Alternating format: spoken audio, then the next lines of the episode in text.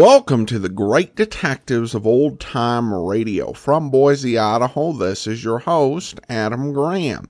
If you have a comment, email it to me, box13 at greatdetectives.net. Follow us on Twitter at Radio Detectives and become one of our friends on Facebook facebook.com slash radio detectives. I do want to encourage you, if you've not already, to pick up your Great Detectives of Old Time Radio t-shirt. Uh, we've got our second uh, round of uh, t-shirts going, and uh, these will only be available through uh, Friday, July 6th. So uh, pick up your t-shirt today. Go to t-shirt.greatdetectives.net. All right, well, now it's time for today's episode of Dragnet. The original air date, September the 1st of 1953, and this one is The Big Bop.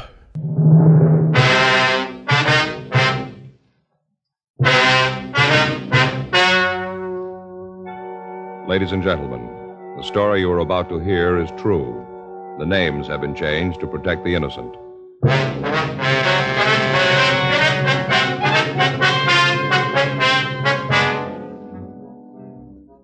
You're a detective sergeant. You're assigned a robbery detail.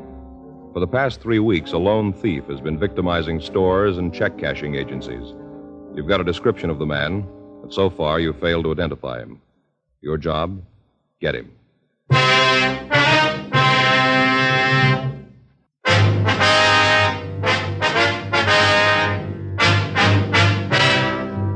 Dragnet, the documented drama of an actual crime. For the next 30 minutes, in cooperation with the Los Angeles Police Department, you will travel step by step on the side of the law through an actual case transcribed from official police files. From beginning to end, from crime to punishment, Dragnet is the story of your police force in action.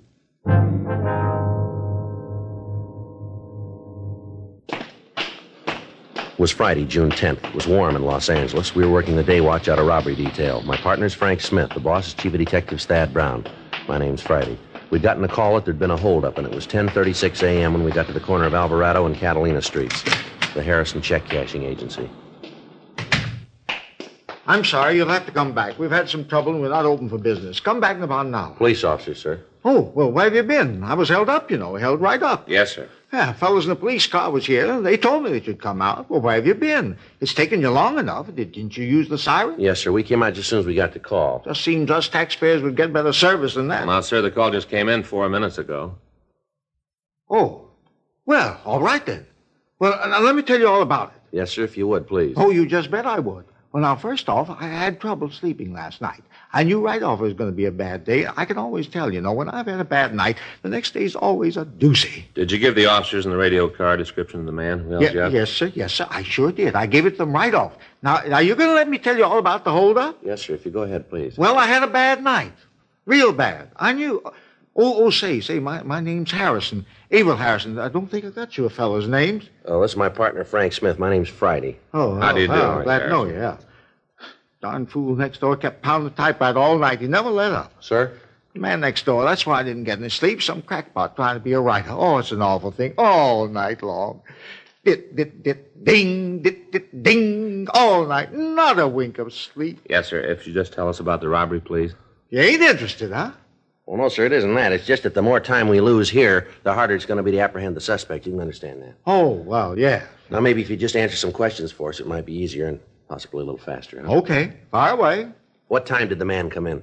About 10, 12. Was he alone? Yep. Did it look like there might have been anybody else with him? Nope. Do you know if he drove an automobile? Couldn't tell. I see. Well, would you tell us exactly what he said and what he did from the time that you first saw him? Came in, 10, 12, had a gun, walked over to me, pointed the gun, told me to stick up. that the way you fellows want it? Oh, you just relax, Harrison, will you, and tell the story in your own words. I'm trying to do just that. Yes, sir. Maybe if I went slower, it'll be easier for you boys. All right, sir, you go right ahead. Well, he came in, stood around for a minute, then come over to the counter. I asked him if I could help him. Uh huh. We cash checks, you know, payroll checks. First off, I thought that's what he wanted, to cash a check. Wasn't, though. I asked him what he wanted, and he pulled out the gun, told me to keep quiet and hand him the money. Pointed the gun right at my heart, right here. My heart.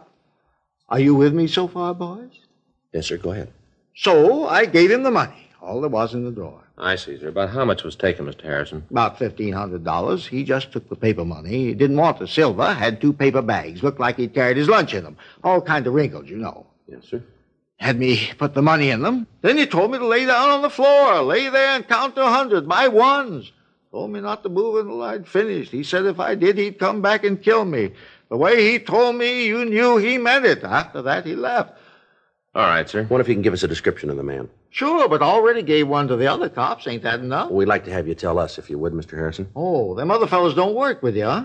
Well, yes, sir, they do, but we'd just like you to describe the man to us. Well, what's the matter? Won't they tell you? Well, yes, Mr. Harrison, they'll tell us, but the questions they ask you are for getting out a broadcast. We have to fill out a report and try to get the man who did this. Oh. Seems like a pretty funny way to operate. Don't tell the other cops what's going on. How tall was the man, Harrison? Well, let's see. I'd say about ooh, five feet, maybe eight to ten inches. Mm-hmm. How much did he weigh, would you know?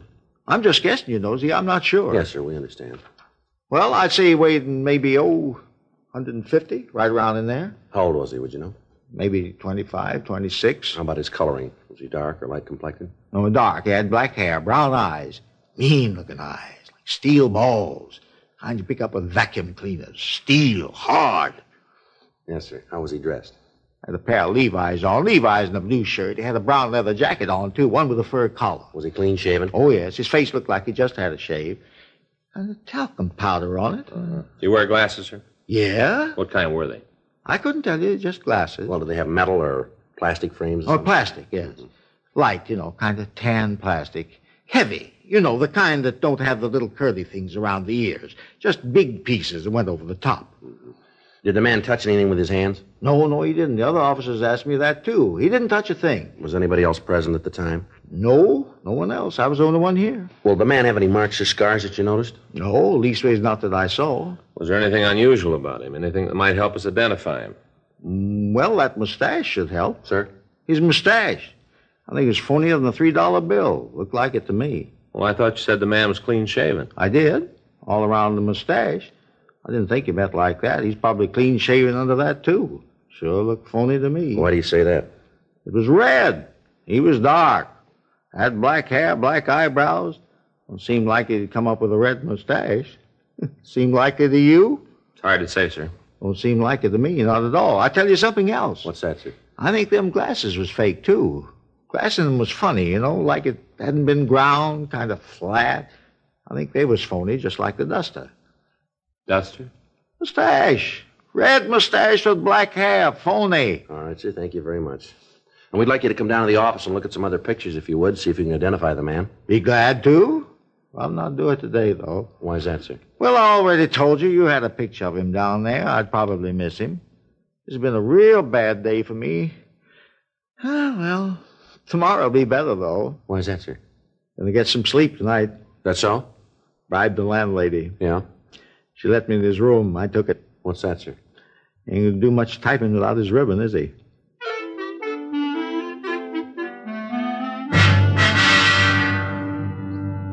For the past three weeks, we'd heard the same story. A man had entered a check cashing agency or a small neighborhood store and at gunpoint taken all the currency.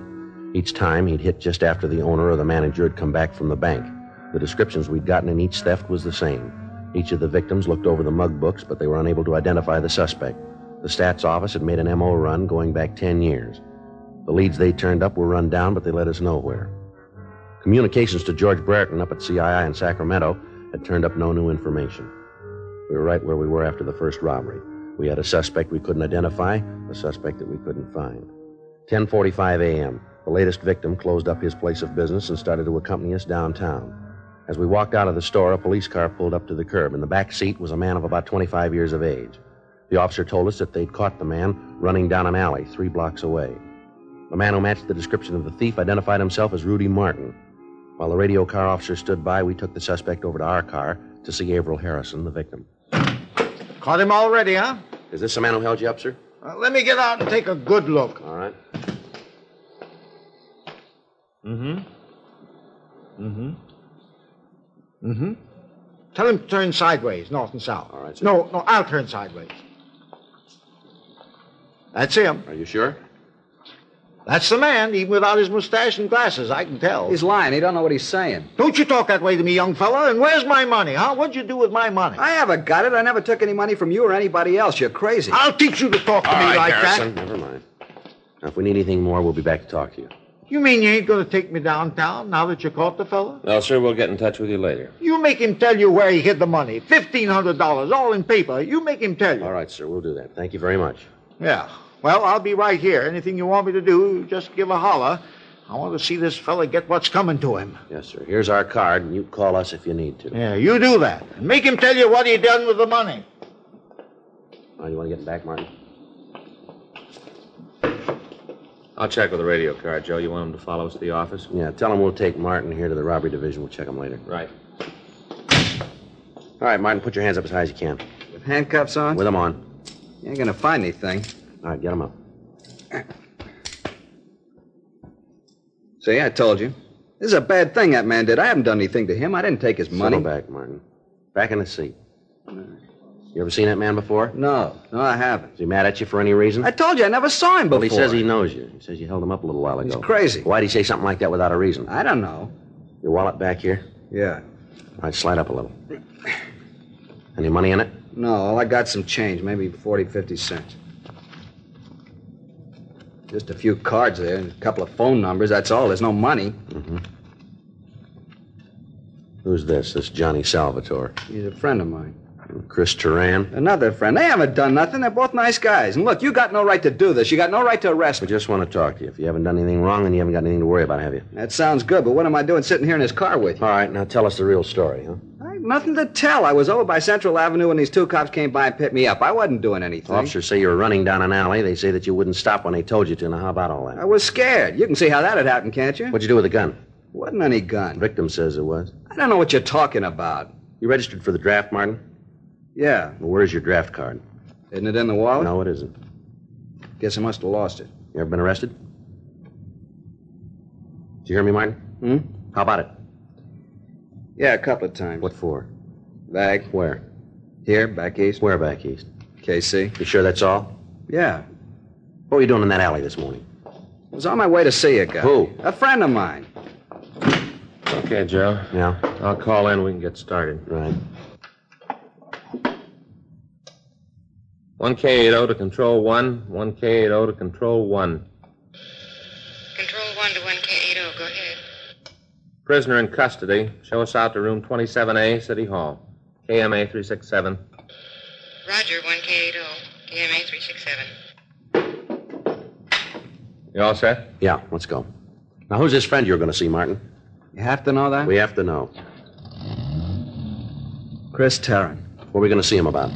Job. He said he could line one up for him. Where do you live? Rooming house down on Wall. All right, you want to tell us what you did with that money?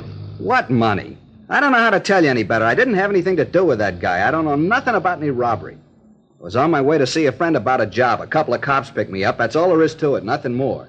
If you think you can make this thing stick, then you go right ahead. I don't think you can. Well, we got a lot of time, Martin. So have I. I got nothing to do. Night's sleep and a couple of meals. That's what I stand to come up with. I got no problems. Go ahead, lock me up. You're going to have to let me go. I don't care what the old guy says. I didn't hold him up. Not him nor anybody else can say I did. The clothes you got on match the ones the holdup man wore. So what? A lot of people wear these kind of clothes. The Victim identified you. The guy made a mistake. I told you that. All right, Martin, you called it. I hope you know what you're talking about. Hmm? The victim of the robbery identified you, and there's five more we think we can tie you into. We make you on the rest of them, you got real trouble here. Now, you'll save us and yourself a lot of time if you'll tell us the truth. You wouldn't know it if you saw it. Well, there's one way to find out, isn't there? yeah? Try us.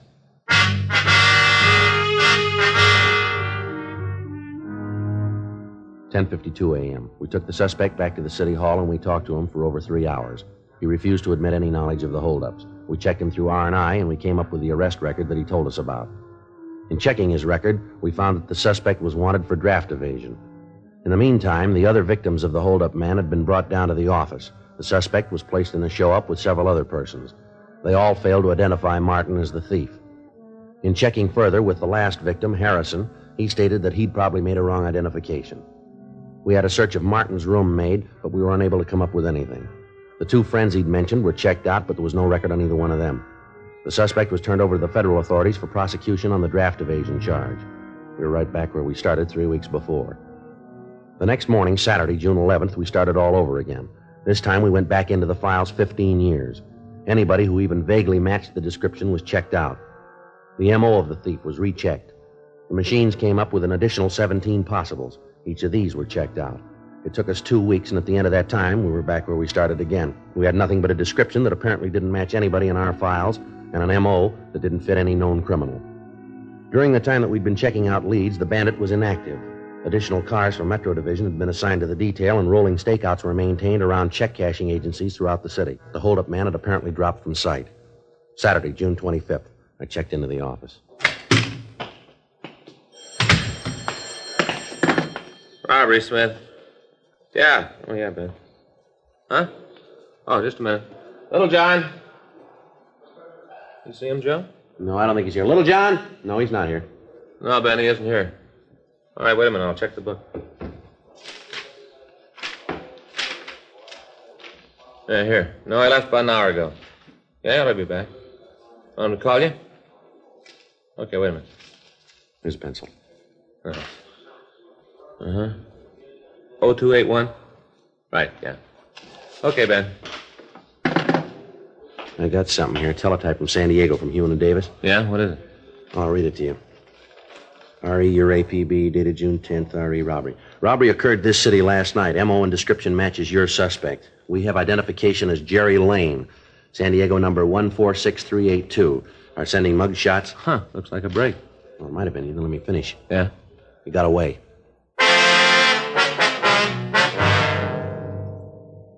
12:15 p.m. A special delivery letter arrived from San Diego with the mugshots of Jerry Lane. There was also a note from Sergeant Carl Davis. He explained that the suspect had held up a small liquor store in the city and had badly beaten the owner. A witness was shown the mug books and was able to pick out the bandit. He was identified as a Jerry Lane. He had only one arrest record, and that was for a misdemeanor offense in San Diego County. We checked the name through our identification bureau, but there was no record on him in our files. The mugshots from San Diego had been taken over four years previously, but the victims of the robberies in Los Angeles had no trouble identifying it, even without the glasses and the mustache. Additional broadcasts were gotten out carrying the name, and radiograms were sent to Washington and to Sacramento requesting any available information.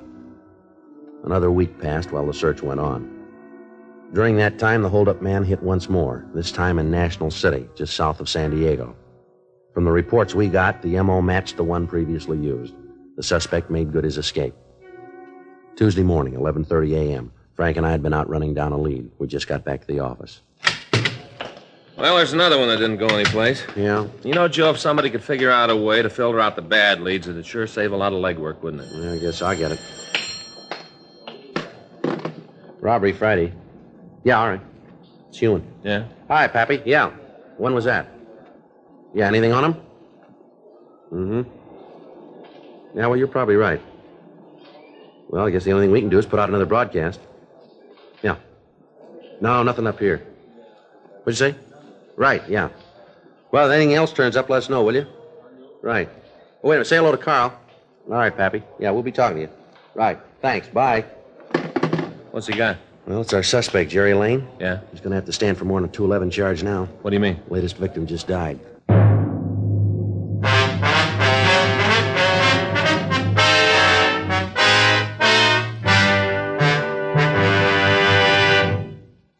Listening to Dragnet, the authentic story of your police force in action.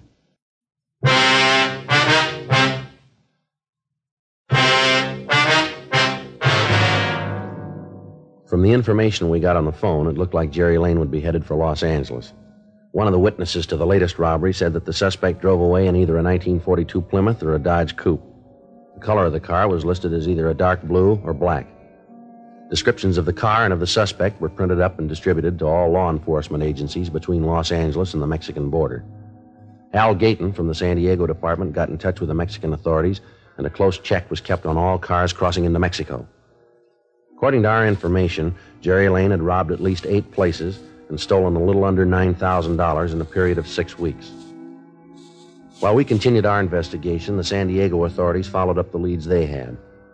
In the course of checking out the friends and associates listed on Lane's arrest record, they came up with the information that he had at one time been employed as a musician in a downtown nightclub.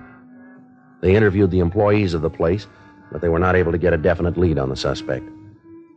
With the mugshot that they'd sent us, and knowing that he was a professional musician, we checked with the local office of the Musicians Union. They told us that he was not in good standing, and they were unable to give us the address of the suspect, but they did give us the name and address of a bar where he'd worked several years before.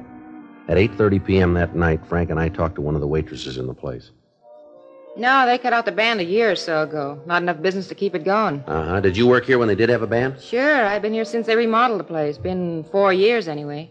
Hey, you fellas like a drink? Be on the house. No, thank you No, ma'am, thanks. You know a man named Jerry Lane? What does he do? Well, he's a musician. We understand he plays clarinet. Lane. Yeah, it seems to me I do remember him. Not too tall, kind of nice looking if you went for the type. Yeah, I remember him. You know where we can get in touch with him? No, I haven't got the slightest idea. Got to be a pretty big lush. Had to let him go. Union told him lay off the booze, but he didn't pay no attention. Always showing up late. A real lush. Possible the owner might know where he is? Uh, it isn't likely. I'm married to the owner. I know most of the stuff that goes on around here. I see.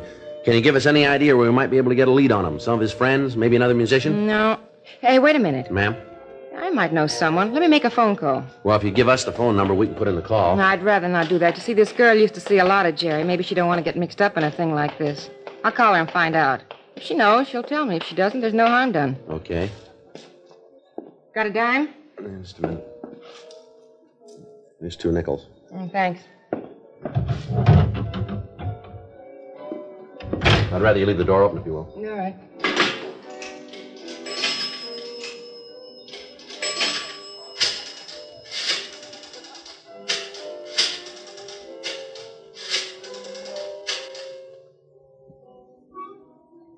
Hello, may I speak to Betty Hodgin, please? Yeah. All right. They're calling her. Good. Nice girl. Never figured out what she saw in Jerry. Mm-hmm. Hello, Betty? Betty, this is Naomi. Uh-huh. Just fine. You? Oh, yeah, he's fine. Say, Betty, I hate to bother you, but do you know where I can get in touch with Jerry Lane? Yeah. Uh-huh. Yeah, wait a minute. Have you got a pencil? Yeah. Here you go. Now, now what's the address, Betty? Uh-huh. Yeah, I got it. No, no, it's nothing serious, no. no, business isn't that good. Yeah, we still got the piano. Sure, gonna keep it. Right. Well, thanks, Betty. You guys are in luck. Yes, ma'am? Here's the address. It's a club down on 6th. Mm-hmm. Betty says he's there almost every night. 9.42 p.m. We called the office and had another team of men sent out. We notified homicide detail that we'd picked up another lead, and they sent out a team of men to give us any help that we might need in apprehending the suspect. The address we'd been given was the Georgetown Club, a small place on West 6th Street. When we got there, the place was crowded and the band was in the middle of the second set. We checked with one of the bartenders. Sure. That's Jerry playing clarinet. See? Gray suit. Yeah, does he work here? No, he shows up almost every night, sits in with the band. Union doesn't like it. They talk to the boss about it. He's trying to get the bum out of here. Cause a lot of trouble. That right? Sure. Always he comes in drunk or else he acts like he's high on dope. You want me to get him for you? Yeah, tell him there are a couple of friends who'd like to talk to him, will you? I do it right now. Uh, you don't want me to say you're cops? No, we don't. I didn't think so. Okay, I get it. Thank you. Some place they got here, huh? Yeah, sure is crowded, isn't it? Right. Better watch him. He's probably armed. Yeah, let's get him outside. It'd be easier to take there. Too many people here.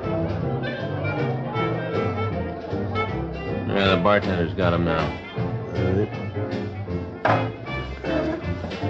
Now let's let him get outside before we move away. Right. Yeah, there he goes. Come on. Yeah,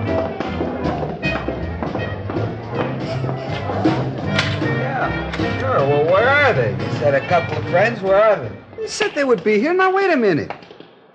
Here they are. Oh. I know you. Where'd I know you fellas from? You Jerry Lane? Yeah, what do you want to see me about? I gotta get back in there. If you fellas don't need me no more, I'll get back to work, huh? Yeah. Yeah, thanks a lot. Go ahead. No problem. I know what's this all about. I don't know you guys. Police officers, you're under arrest. What for? Frank? Yeah. Stand still. What are you trying to do? You got nothing on me. Stand still. You stay away from me, cop. Now leave me alone. All right, hold it up, mister. All right, now come on, on your feet. Get up. Now stand still. He's clean, Joe. Now put your hands behind you. I didn't do anything. You got no reason to shove me around. Cut my mouth. It's bleeding. Yeah, well, that makes two of us, mister. What are you after me for? What have I done? I have too much to drink? Is that it? I wasn't bothering anybody in there. That's a nice try, Lane, but it won't work. We got a half a dozen positive identifications on you for robbery. I didn't hurt anybody. You killed a man. Yeah. The last one, I, I heard he died. Is it true? Did he die? That's right. I didn't know what I was doing, you know. I, I wasn't responsible. I just didn't feel so good. It wasn't my fault. He wouldn't give me the money. I didn't know what I was doing. That's going to make a difference, isn't it? I didn't know what I was doing. I wouldn't know about that, Lane. That's going to be up to the jury, but you can bet on one thing. What's that? They'll know what they're doing.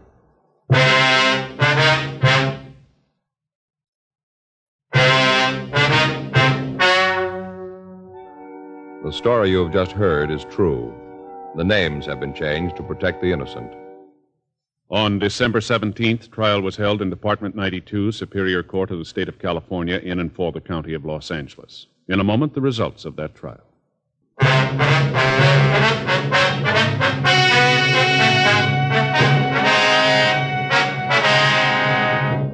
Gerald Carlisle Lane was tried and convicted of murder in the first degree and was executed in the lethal gas chamber at the state penitentiary, San Quentin, California.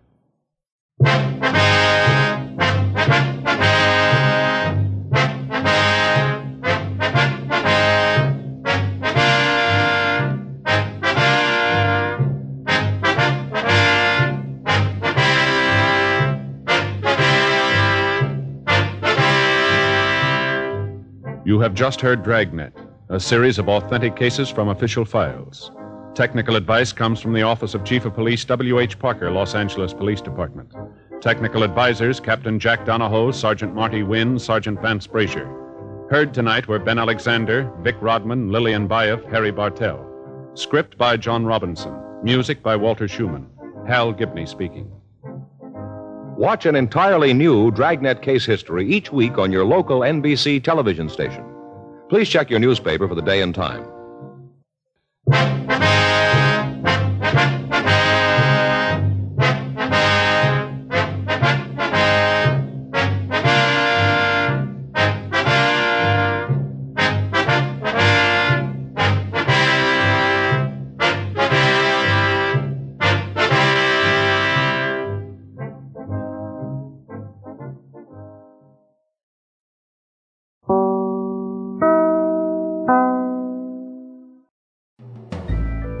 This is Andrea J. Graham, author of the Web Surfer series. Oh, and a Madam's Wife. You're listening to the Great Detectives of Old Time Radio.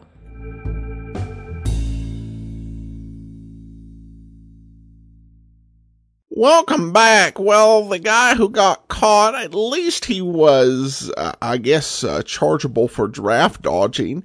Otherwise, you'd really feel sorry for him for uh, this, uh, you know, the amount of uh, charges or the certainty with which uh, he was accused by Friday and Smith. But the first part of the episode, I think, just did tend to set up the frustration of working through this case with them, you know, twice just, you know, okay, we went through this and this whole process and yeah, we're back to where we started. Okay, we're going to go back through our files and we're going to spend weeks just looking for somebody might do it and then we're right back where we started. Again, that sort of uh, monotony of police work, a key theme in Dragnet. All right, well, listener comments and feedback now.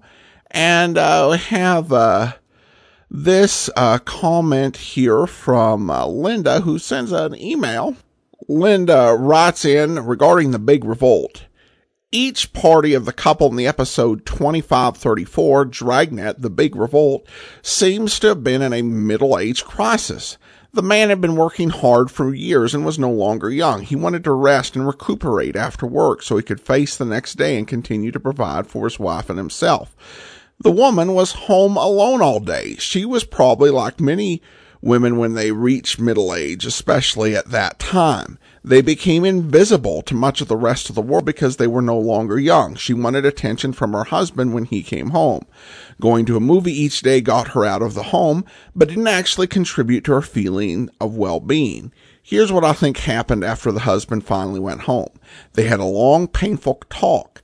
They reached a compromise by agreeing to have what is now called a date night. She had something to look forward to. She learned new skills, probably uh, dancing also with her husband and a young male instructor. She and her husband spent time together. They had to practice, you know, and he had a more peaceful home. He may have come to like dancing.